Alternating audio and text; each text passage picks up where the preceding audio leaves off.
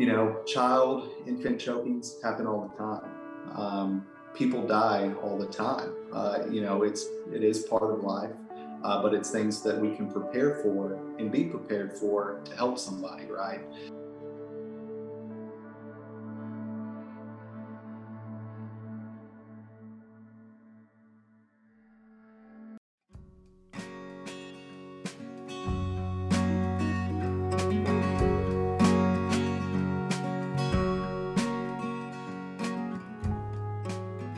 This episode is sponsored by Link. Are you someone who passes out a ton of business cards expecting a follow-up? With traditional business cards, as many of you know, they get lost. We are changing the way that we connect with new people. This easy-to-use product is great for anyone. Link offers a line of products that lets you share information instantly with the people you meet. You can build a page that contains your contact information, website, social media links, photos, videos, appointment scheduling, custom forms, and more, all shareable with just one tap of this smart device. It's an unlimited use business card that you can change over time. The possibilities are endless. As an added bonus, if you purchase using promo code EmpoweringBusinessDFW, you will receive 15% off your entire order. Check the link in the show notes for more details.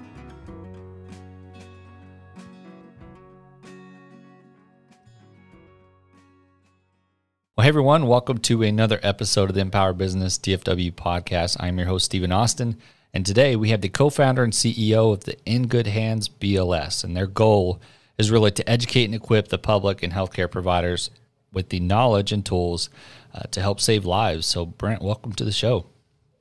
Man, I appreciate it, Stephen. I appreciate you having me on today.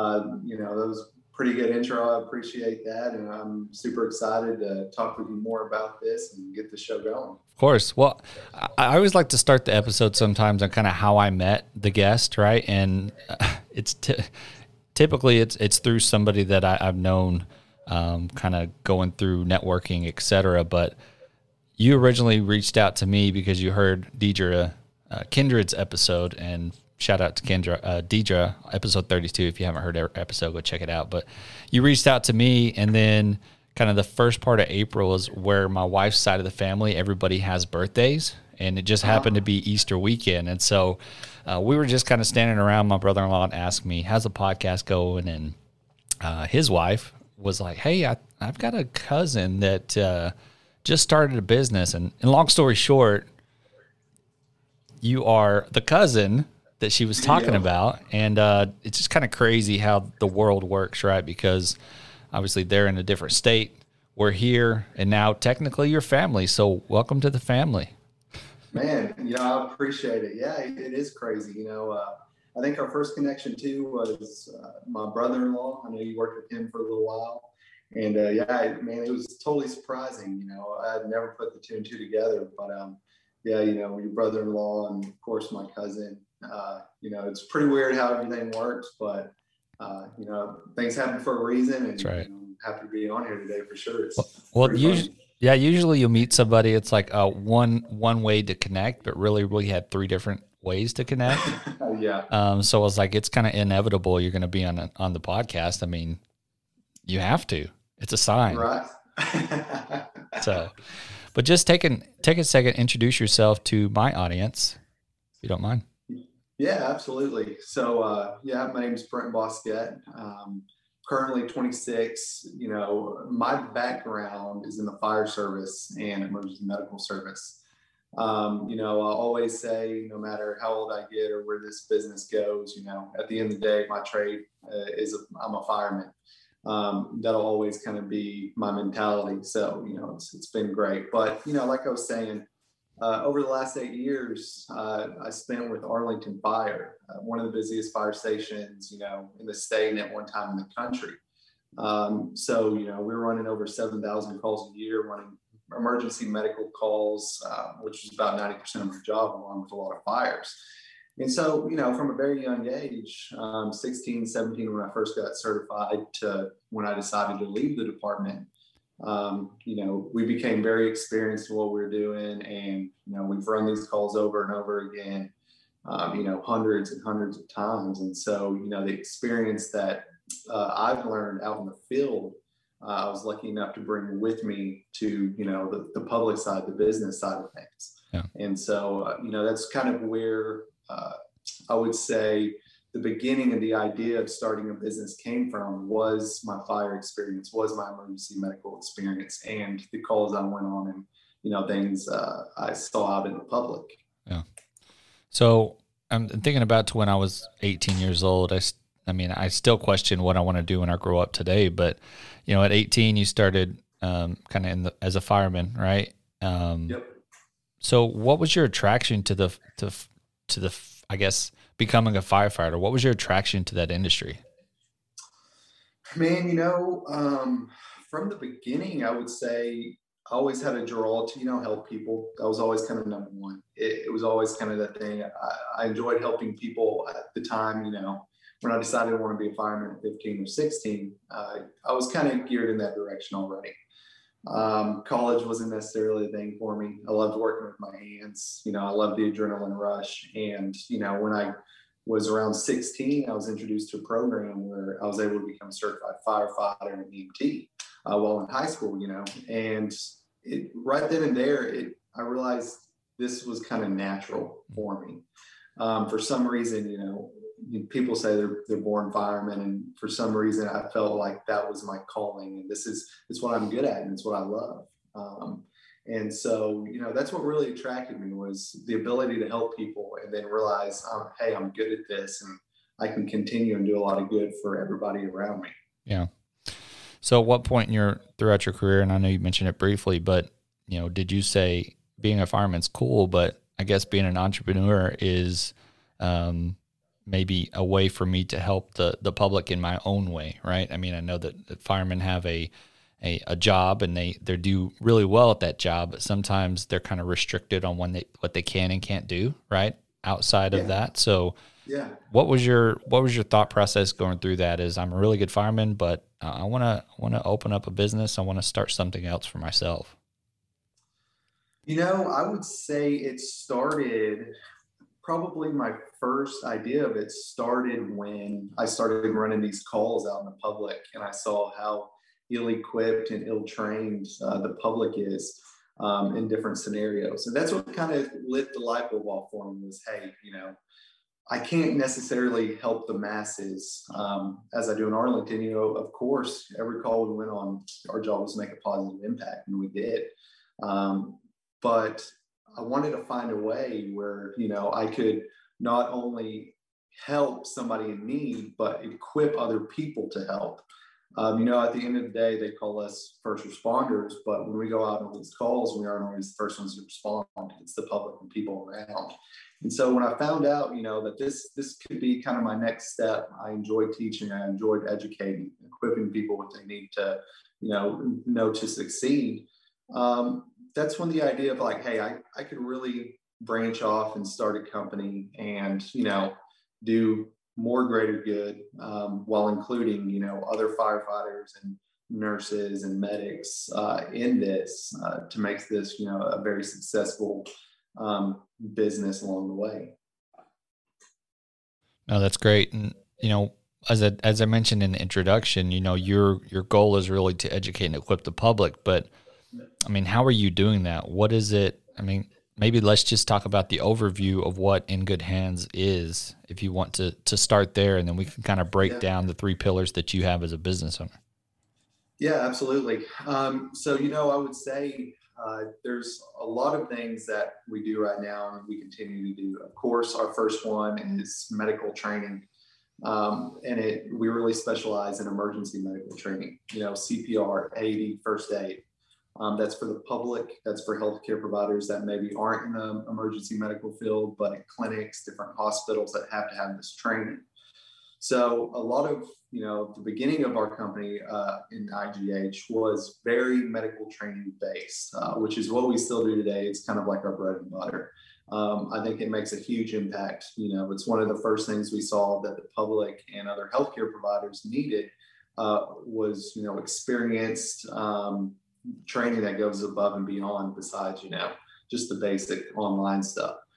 And so, you know, as we started to do that, we started to branch into, you know, medical equipment, because while we were, you know, equipping everybody mentally with these skills and, you know, the ability and the confidence and comfortability to use these skills, they may have not had the tools to go out and do it, right? And so we saw a huge need in all different sorts of areas, different businesses, different organizations, that they're like, hey, okay, well, we know how to do this stuff and we know how to put it into action, but we need the tools around. And so that's when we started branching into, you know, working directly with AED manufacturers, working with directly with manufacturers for different first aid equipment needs. And so not only do we train the public, but we also equip them with all of the tools that they'll need to successfully make a difference, you know, in a potential patient or victim out there who may need this help. So within your kind of business model, I know that you offer several different group classes, et cetera. You know, how is that broken down? Is that when you go to register, you get a kind of register for first aid, or you register for CPR? Are those separate, or is there an opportunity for you to kind of register for a series of courses within your platform? Oh, yeah, absolutely. So, you know, I would say the first split is between public and healthcare. We do a lot of healthcare training because it's required for every healthcare professional you can think of out there. Has to be renewed every 2 years in basic life support, which kind of includes everything we just talked about. Along with that, it's our public certifications also. So there's kind of two tiers to it. While we also, you know, educate the public, we also want to make sure to educate healthcare providers that may see this more on a daily basis, right? And so through each of these categories, they all have the ability to go through, you know, not just your adult CPR, but your adult, child, infant CPR, along with AED usage and first aid, you know, which includes anything from chokings and doing a Heimlich to seizures, to strokes, to anaphylaxis, which is allergic shock, you know. So things like that, you know, are kind of what's included. And so what we do as of right now, we have open classes on our website where healthcare professionals and the public can sign up for, you know, our open classes that may be on the weekends. We also have the availability for group classes to be held at, you know, a certain location. I know we work closely with a lot of different major colleges in the area. So a lot of their programs go through our school at our training facility, or we take all of our equipment and everything we need to them. Yeah. And so, you know, we want to make it easily accessible and convenient for all demographics, everybody, not just the individual, but the organization that may need 30 or 40 people trained at once or even more. And so, yeah, we definitely have the ability to do just, you know, your CPR and AED training for adult, children, infants. We can do bloodborne pathogen training. We can do, you know, just your basic first aid, wilderness training. It's an all-encompassing thing. And, you know, that's one of the best things was about being a fireman was that, you know, we're kind of a jack of all trades. And so this stuff, you know, the things we've learned over the years and the guys who teach for me and with me, they all have this knowledge and the ability to teach different areas, not just your basic CPR. Yeah. I think that's so important, especially, you know, even those who are first-time parents, because, you know, when we found out we were having our first child, it was, of course, my wife's in healthcare and she understands and she goes through all these certifications that you mentioned. But, you know, for me as the dad, you know, she was like, I think you really need to go to a class and learn about this stuff. And which I did. I was definitely okay with that. But my problem is that I probably forgot more than most of it, right? Yeah. So I guess I'm saying that for these new parents out there who are having kids, it's important to make sure that if you're ever in a position where your child is choking, you want to be able to get through that process, and just make sure you reach out to Brent and just get registered for one of his classes, because you're kind of helpless if your child's in need, right? Yeah, and, you know, I usually start off a lot of my classes, the way I teach and when I'm talking with different clients who may want a class done. You know, infant chokings happen all the time. people die all the time. It is part of life, but it's things that we can prepare for and be prepared for to help somebody, right? And I think that's one of the things too that a lot of the general public doesn't see. Healthcare providers are a little different, but how often these medical emergencies really do happen. It's not just what you see on Chicago Fire and Grey's Anatomy, right? But it's real life emergencies that, especially with your public responder coming in to help before we even get there, can make a world of difference for a patient. As you were saying, Chicago Fire, I was when we watch these healthcare shows, and again, with my wife in healthcare, we'll watch these shows like Good Doctor and The Resident, and she's like, that doesn't really happen. Yep. So as a side conversation, let's take Chicago Fire. How realistic are these shows? I mean, when it comes from a fireman perspective. Oh, man. I can tell you I've made it through about half an episode of Chicago Fire before. That's about as far as it's gotten. So, from what I've seen, it's, pretty non-realistic. Everything that happens, these emergency medical calls, these fires, it's not as pretty as it is on TV. Neither are the guys I would live with for 9 days or for, 9 guys for a day at a time. So, it's not conducive to reality at all, right? I think a lot of these shows portray that too. And now I kind of got off on a tangent, but it's kind of frustrating when you start to realize, like, is that really what it's like to be a fireman? I mean, if so, kind of sign me up, because it's like, right. Whatever, but kind of given a realistic perspective, yeah. You can for the fireman and my wife can for healthcare. It's like, who decides how these scenes go through, right?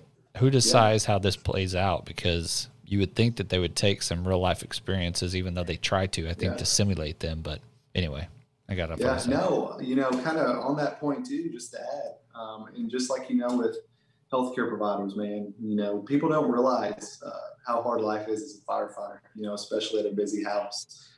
There's a lot of sacrifices that go into it, and not just for the firemen, it's for their families. It's for their physical and mental, well-being too. The guys I work with, I luckily worked with, in my opinion, some of, the most top-notch firemen in our city for a long time, a lot of guys I looked up to. And, what they still do today, even though I left, it's something that people don't realize how much of a sacrifice it truly is. So always be sure, when you see them out, thank them, even though they may think it's cheesy. It does feel good, right? Yeah. We got into it, not for the money, but to be there and help people, on their worst day. Yeah, for sure. Going back to your business, you had mentioned that you kind of have 3 pillars, the way that you structured your business, training, equipment, and consultation. And you've already briefly talked about the training portion, but what about the equipment and the consultation portion really goes into your business structure? Yeah. So, it kind of goes back along those lines, and equipment and consultation wasn't one of the things that I eventually, started out with. It's something that we eventually came into because we saw it was a need. So we would teach everybody what they needed. And so, as I said before, we realized that there's equipment that would be needed. And so, we work with 7 or 8 different manufacturers of AEDs. All these are public or healthcare AEDs that most businesses or organizations should have or are required by OSHA to have. And so, we equip them with, in my opinion, with the best, most trustworthy equipment that I would use out on a call. If I feel comfortable with this equipment, if I know it works properly, if I've never had any issues, it's the equipment that we would endorse. All right. And so I don't put anything out there that is, cheap or untrustworthy. Easiest way to say it, if somebody's life is on the line, I want some of the best equipment, some of the best training to go along with that. And so, it goes past AEDs into rescue masks, into first aid kits, into, first aid cabinets, into choking devices, some different things that, we can use or anybody can use out in their business. So And we also try to tailor it to each business, right? So not every business gets the same type of AED, nor do they get the same type of first aid equipment.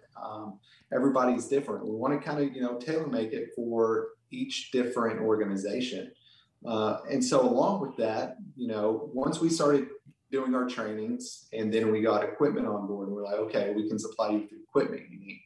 So people now had training and equipment, but they're like, all right, so how do we put all this in place? Oh.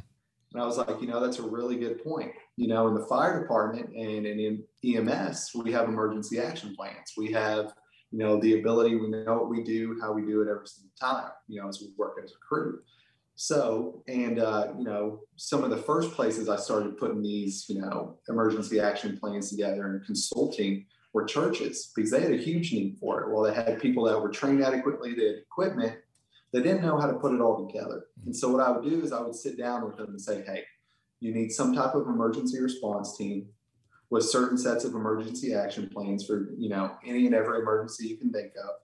You're going to have somebody do that, different specialties, whatever they may be able to do, to be able to put this training and equipment to use. Yeah. And so, by using these three pillars of our company, it really embraces every aspect of running an emergency scene, which is definitely needed, for the first 7 to 10 minutes before fire or medics show up.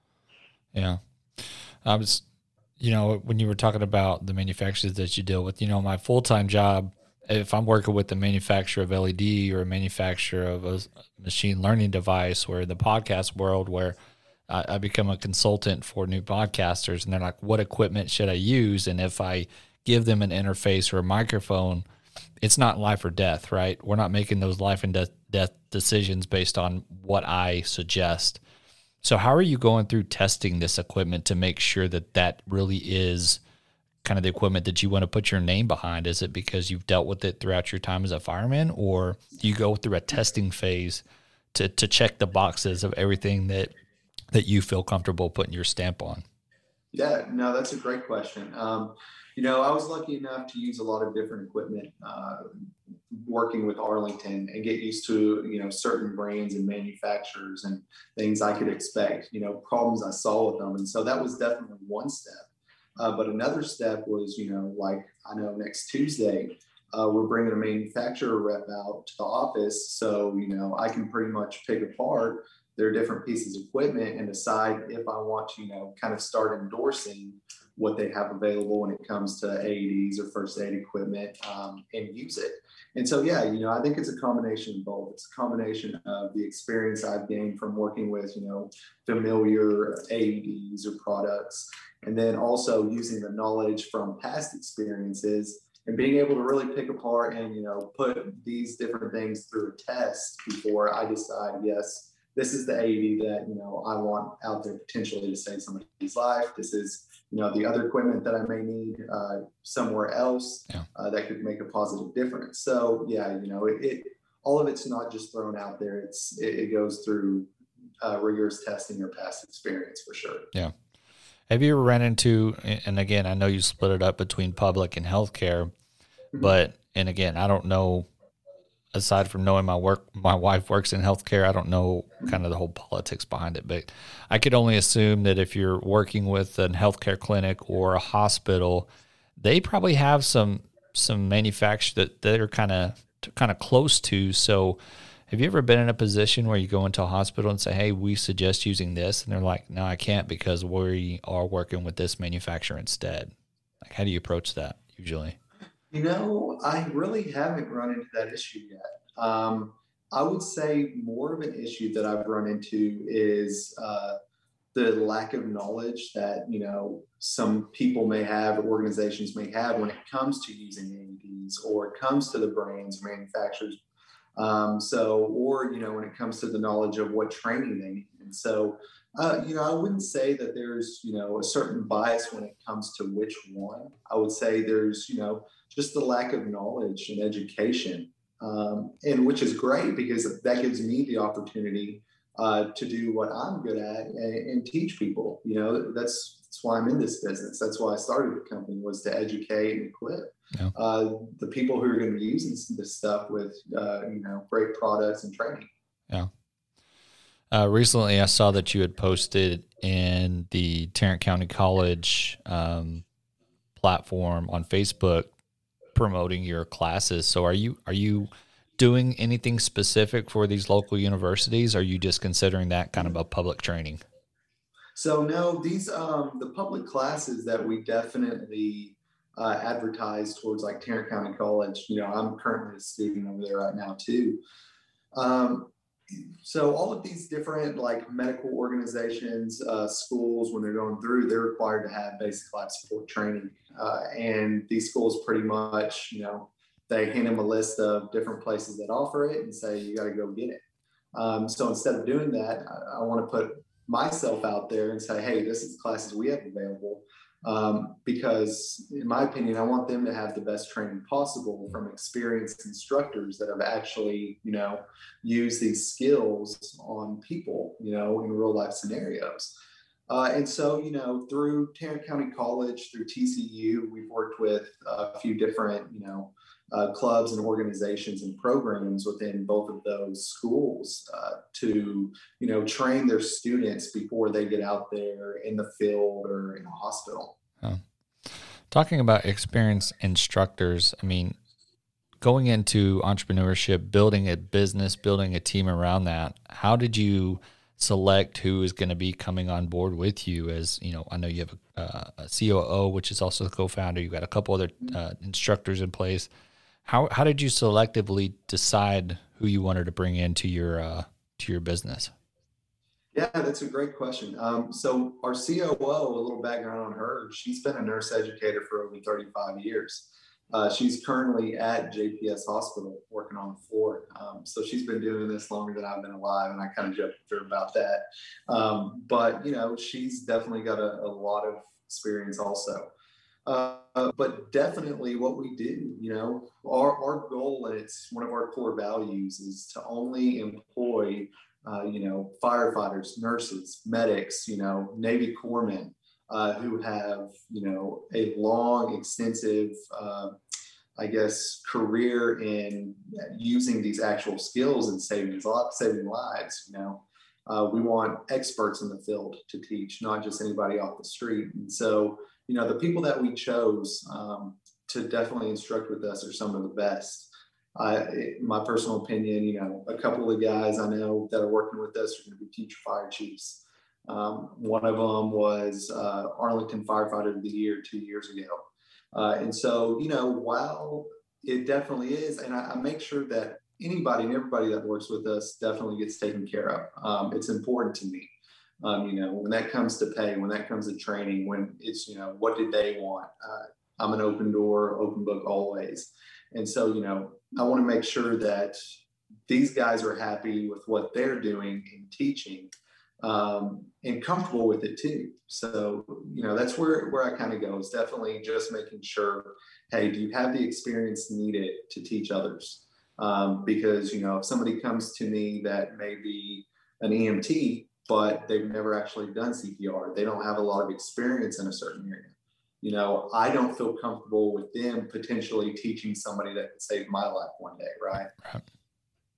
So, for any of those listeners that are kind of interested in, hey, I worked in healthcare for 20 years, but I kind of want to transition into something else. And I've always loved educating people. Are you currently looking for more instructors to add to your team?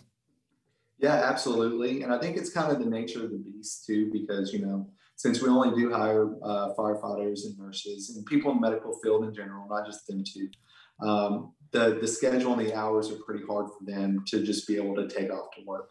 Firefighters are on a 24-hour on, 48-hour off. And then, as nurses, 12-hour shifts, most likely. And so, yeah, we're definitely always on the lookout for, new possible employees to come out and join the team and work with us. Oh. This is episode 41, and everyone that I've talked to so far has kind of expressed their hurdles, their struggles going through entrepreneurship. And if you were to tell me it was easy, I'd call you a fibber, right? But What are some struggles that you faced when you were kind of making that transition as a firefighter into entrepreneurship? What were some struggles that you faced along the way? You know, I would say on a personal level, some of the struggles that I faced was the lack of structure once I left the fire department.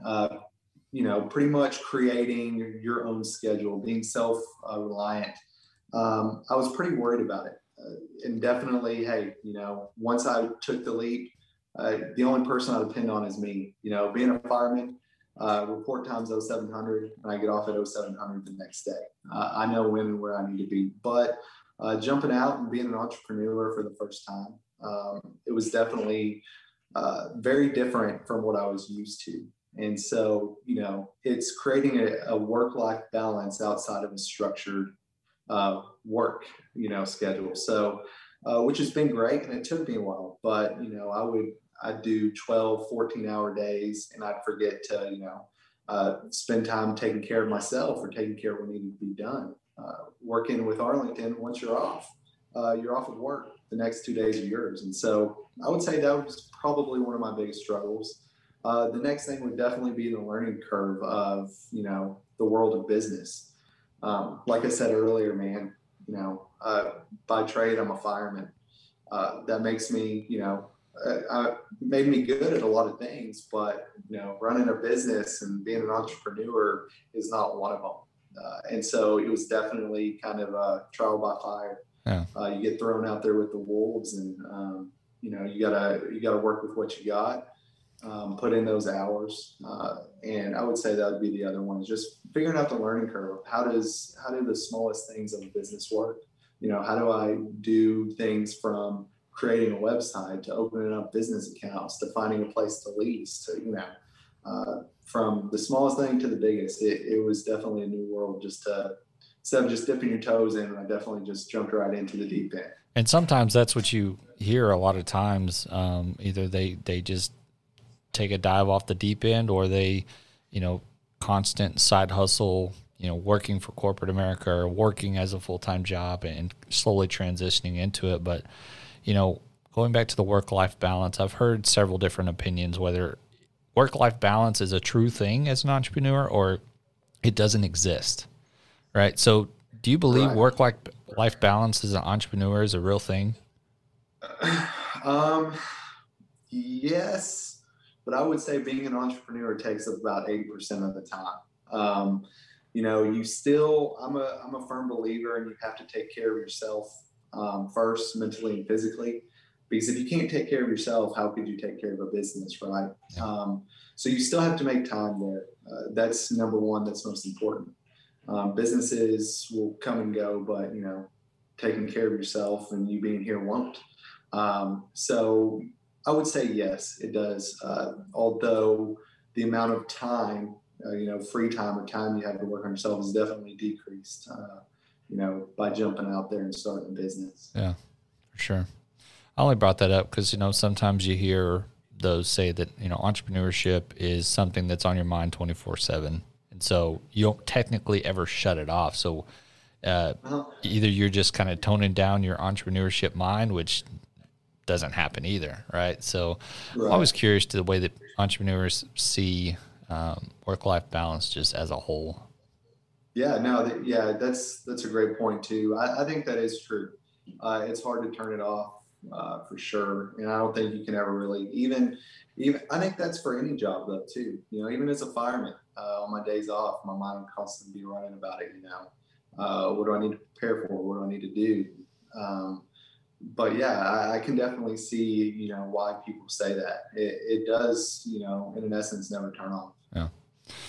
So you had mentioned also earlier that there's some things that you're constantly adding to your portfolio per se, right? So you training, consultation, equipment. You know, what's next for you guys? What are you working on? What do you have going on that you want the listeners to know about? Awesome. Yeah. So, you know, with IGH, it's not just training and medical. I've got big plans for it, and we're continuing to grow. So, you know, our big three are going to be medical, fire and safety. All right. And so our next step, and hopefully by the end of the fourth quarter this year, we'll start implementing our fire side of things and really our fire safety. And so, you know, our plan is to go along with doing, you know, all of your fire extinguisher maintenance, cells, equipping every business that needs one, equipping them properly with the right knowledge and the right training, right? Because there's a difference between just selling them something and leaving versus being there and teaching people how to use it and making them comfortable with it. And so, yeah, that's our next step. I'm super excited to jump into it here soon. You know, jumping into the fire side of things is definitely my forte also. Yeah. And so, you know, as we go along and we start putting some different plans into action, you know, everybody out there will see us, you know, eventually go into fire and fire safety. I'm thinking about the building that, so the company I work for, we actually own the building. And maybe I shouldn't say this as we record, but I don't know if we have any type of equipment like that in our building in general. Like, and we have, gosh, 17 suites, you know, of people at any point it could be packed. So kind of rethinking, like, do we need to get some of this equipment in here?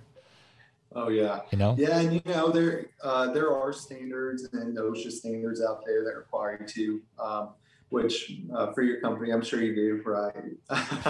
But yes. Yeah, yep, exactly. So yeah, you know, everybody's required to have it, you know, especially high occupancy buildings and places. It goes past just fire extinguishers. You start talking about different sprinkler system setups that include like fire department connections or that are hard lined into the water supply. So there's a lot out there when it comes towards fire safety and being prepared for any type of fire emergency, right? But yeah, you know, our next step is definitely to start with like portable extinguishers and work our way up. I think that's, once again, you know, that's a way somebody can be a first responder. One fire extinguisher that's properly maintained and trained on can definitely stop a whole building from burning down. So yeah, it's very important. It's a good point. I'm just going to go with the equipment's hidden in a room that I don't know about. Yep. I'm just always going to play the new guy card. Like it's here. Yeah. OSHA, it's here somewhere, or you've seen it so many times, you know, you just walk past it. I thought it was a telephone. Yeah. Right. So if someone was listening and they were curious about signing up for your classes or trying to reach out to get a hold of you, where can people find you? What's the best way to get a hold of you? Yeah, absolutely. So the best way to get a hold of us right now is one, going to our website. It's ingoodhandsbls.com, and that stands for Basic Life Support. Another way to catch us is on Facebook. We're pretty active on there. Same thing, In Good Hands BLS. And then we're also on Instagram and LinkedIn. So we got a lot of different ways that we definitely try to get out there to get, you know, every audience from 16 years old on Instagram that should be educated in CPR to, you know, somebody who's 70 or 80 years old that is curious about how to, you know, save somebody from choking. Yeah. We definitely try to get every age group and demographic involved.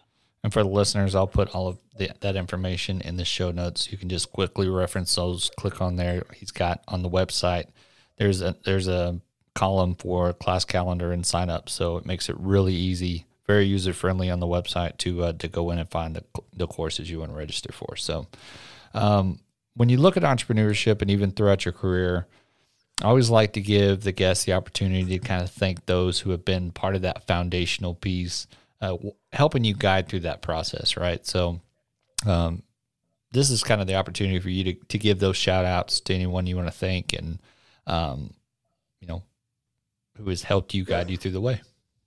Yeah, absolutely. You know, first and foremost, the Lord, you know, nothing would be possible without him. You know, over the years, my faith has really grown and he's, you know, it's something I lean on. Right. You know, everything and any problem I have, I go to him. Second up, man, my wife, I don't know where I'd be without her. Who knows? You know, she is my guardian angel, my rock. Without her, I don't think I'd be anywhere in life. She's been so supportive especially over the last 2 or 3 years while I'm working towards this business. It really is her work also. So that's the next big one. Janet Edwards, the COO, who runs all the educational side of the business. Without her, I wouldn't have the time or the ability to keep on expanding. And then, you know, last but not least, my family, my close family, you know, how I was raised, the way they raised me, and the support that they show and love that they show. It's, you know, I'm blessed to have them. And then a couple of my closest friends, they know who they are, of course. Without them and their support, a lot of this business wouldn't go in the right direction. And, you know, I'm blessed to have them also. Yeah, very cool. You know, as I wrap up, final question, you know, when you hear the term successful, it can be interpreted multiple different ways, right? Whether that's flashy, shiny objects on social media, whether that's putting your kids through college, fancy house, whatever. How do you define success? What does success mean to you? Man, you know, that's a really good one. So, you know, I would say, and I've had a mentor over the last 7 or 8 years. He was my lieutenant for a really long time. You know, one of the guys I really look up to, his name's Zach Collette. I'm sure he'll be happy that I name dropped him. But, man, you know, all around I look at him and, you know, not only is he one of the best lieutenants in the fire department, he's the best dad for his children out there, an awesome husband, and a big follower of Christ. And, you know, that's kind of what I view success as. You know, it's not just a business. It's how you carry yourself. You know, for me personally, how I carry myself as a man, you know, as a husband, as a future father, as a follower of God. You can't have one and not have the others. Yeah. So, you know, that's how I view success. Yeah. No, I love that. And I was watching, I don't know where I saw it the other day, but everyone has a dash in their life. You were born on a certain date. On your tombstone, there's a dash, and then there's an end date, and it's living your life that way. What is your dash? You know, and it sounds like your mentor is kind of extending his dash a little bit, as much of an impact as he's making and not only your life, but other lives as well. So yeah, absolutely. When I heard that, I was like, man, that's powerful to think about. Yeah. Like how are you living your dash? Right. It's crazy. Yeah, absolutely. Yeah. You know, it's one of those things, you know, if this business takes off and it continues one day when I'm not here, I won't be here. Same thing with the fire department or anybody's job. At the end of the day, everybody is replaceable. The only thing that's not replaceable is your loved ones and, you know, how you spend your time here on earth. So I think that's something great to live by. Yeah. Definitely keep that one in mind. For sure. Well, it's good chatting with you. Thanks for joining me today. You know, I look forward to our next conversation. If I can do anything to help you, definitely let me know. But thanks again for being here. Yeah, man, I appreciate it. Thanks again for having me on. You know, I look forward to a continued relationship now that somehow in a weird way we are related. But thank you.